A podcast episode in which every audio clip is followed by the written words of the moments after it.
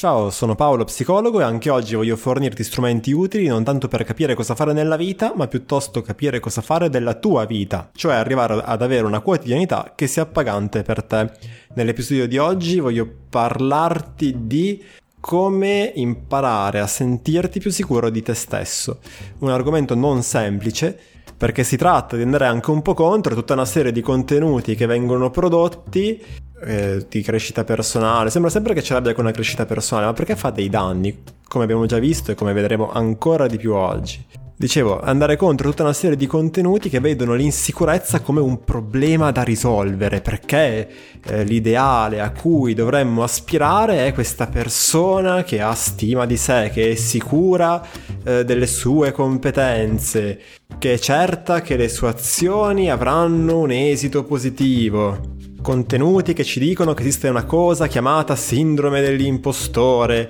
che bisogna imparare a trattare per eliminarla. Ma quando mai, se vuoi ascoltare un contenuto bello, in questo senso, eh, ti consiglio eh, podcast, l'episodio del, di un podcast che si chiama Cuori Pensanti, dove intervistano Bernardo Paoli, che ha concentrato eh, gran parte del suo lavoro eh, sul demolire questi miti. Cioè il problema è che ci siamo convinti che l'insicurezza sia un problema,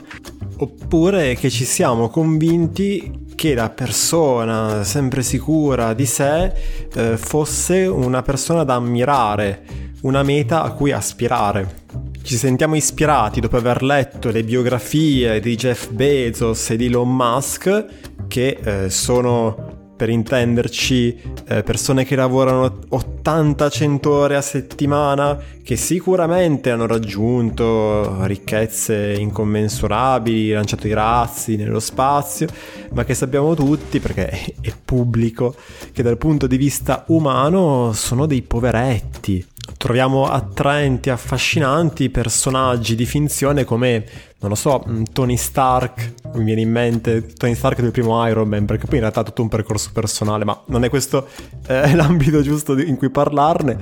eh, piuttosto che, forse è un po' vecchio, magari non lo conosci, a me viene in mente Patrick Jane di The Mentalist, che questi personaggi che hanno sempre la battuta pronta, che dicono quello che pensano, non curanti di ciò che gli altri potrebbero pensare o sentire, bravissimi a proiettare eh, questa immagine di loro stessi impeccabile, a suscitare ammirazione negli altri, ma totalmente incapaci di avere relazioni intime con qualcuno, totalmente incapaci di mostrarsi vulnerabili, di avere relazioni con qualcuno in modo che questa qualcuno possa conoscerli per ciò che sono per davvero. Ecco, forse anziché mh, sbavare dietro questi modelli, no, potremmo, potremmo averne degli altri, come potrebbe essere questi giorni mi sono visto un video su Keanu Reeves, tu sai chi era l'attore di Matrix. Carisma Comando ha fatto un bellissimo video a riguardo che ti invito a recuperare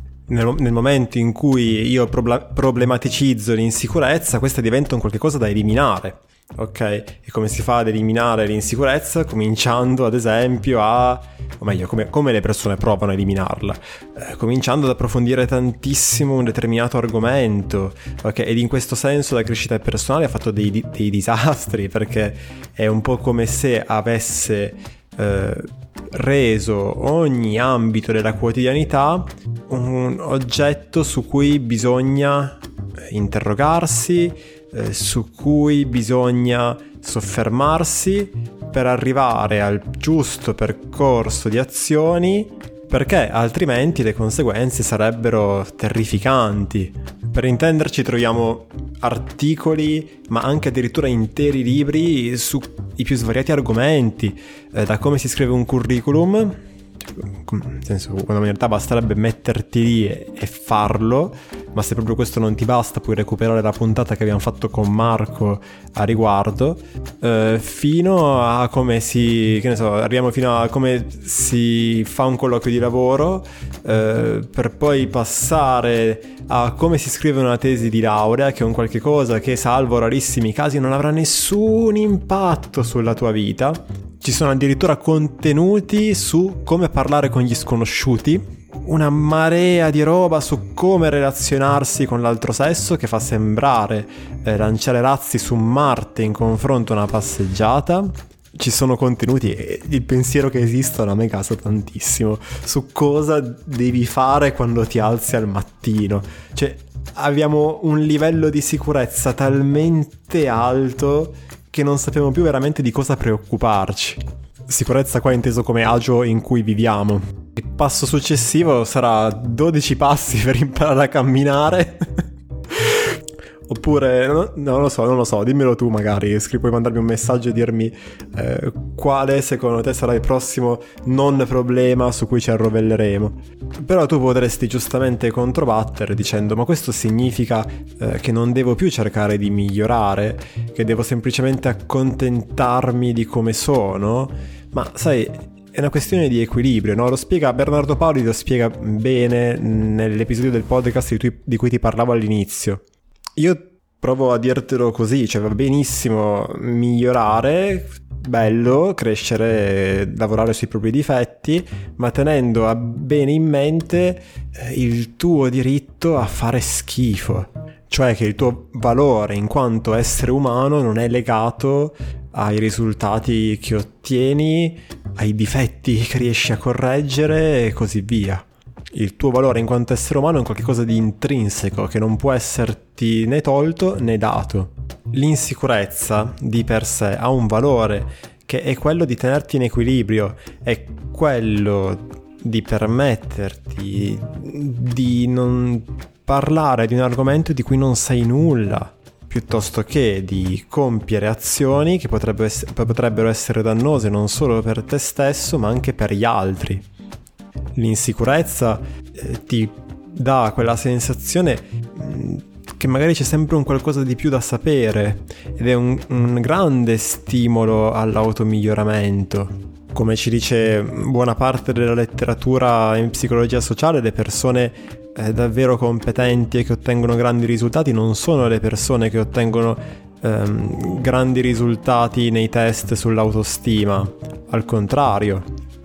l'insicurezza nel momento in cui non è più legata all'avere valore in quanto persona diventa un forte motore per raggiungere mete importanti. L'insicurezza, e questa è una cosa che personalmente io trovo fichissima, ti permette di dubitare dell'effettiva competenza eh, di quelle persone che sembrano sapere tutto sempre e diventa quindi un utilissimo campanello d'allarme che permette di prevenire i danni che queste persone possono fare, magari a terzi. L'insicurezza eh, ti porta a trovare dei valori migliori rispetto a quelli che Bernardo Paoli dice essere quelli della nostra società, che sono i valori narcisisti o narcisistici, non me lo ricordo più. Cioè può portarti non più ad ammirare, a provare ammirazione verso, vediamo, provo a fare un esempio, verso quella persona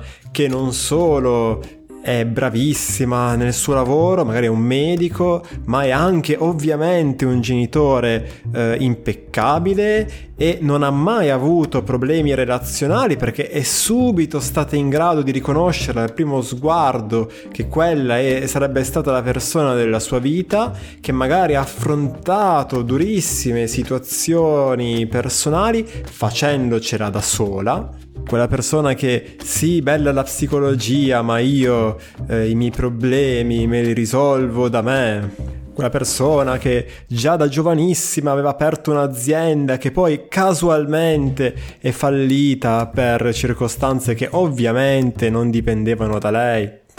Ecco, l'insicurezza può portarti a dubitare delle effettive capacità di, perso- di questa persona, eh, ovviamente ideale, proprio perché non esiste nessuno così. È semplicemente che questa persona è molto capace a suscitare ammirazione e rispetto, no? trasmette magari una grande autorevolezza. L'insicurezza può portarti a dubitare di questa, a magari goderti la presenza di queste persone che sono in grado di farti passare delle serate memorabili proprio per la loro capacità eh, di, di, attirare l'attenzione e di gestirla, ringraziarle e poi magari dirigere la tua attenzione eh, verso un qualche cosa di più terra-terra, ma allo stesso tempo eh, di più reale. Fin qui ho parlato eh, di come l'insicurezza in realtà possa essere qualcosa non solo di utile, ma addirittura di bello. Però tu giustamente potresti controbattere dicendo sì, ma sai,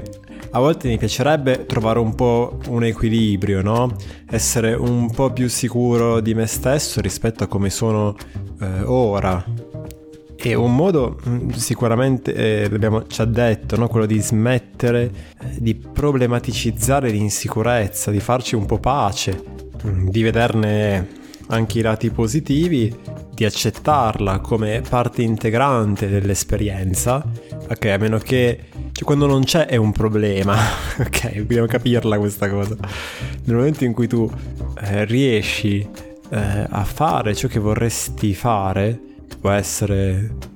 una qualsiasi delle azioni descritte in precedenza quando eh, stavamo tirando merda sulla crescita personale. Ok, nel momento in cui tu riesci a parlare alla persona che ti piace, anche se sei insicuro, va benissimo. Ok, nel momento in cui c'è l'azione, l'insicurezza non è più un problema. E anzi, quella mh, mm,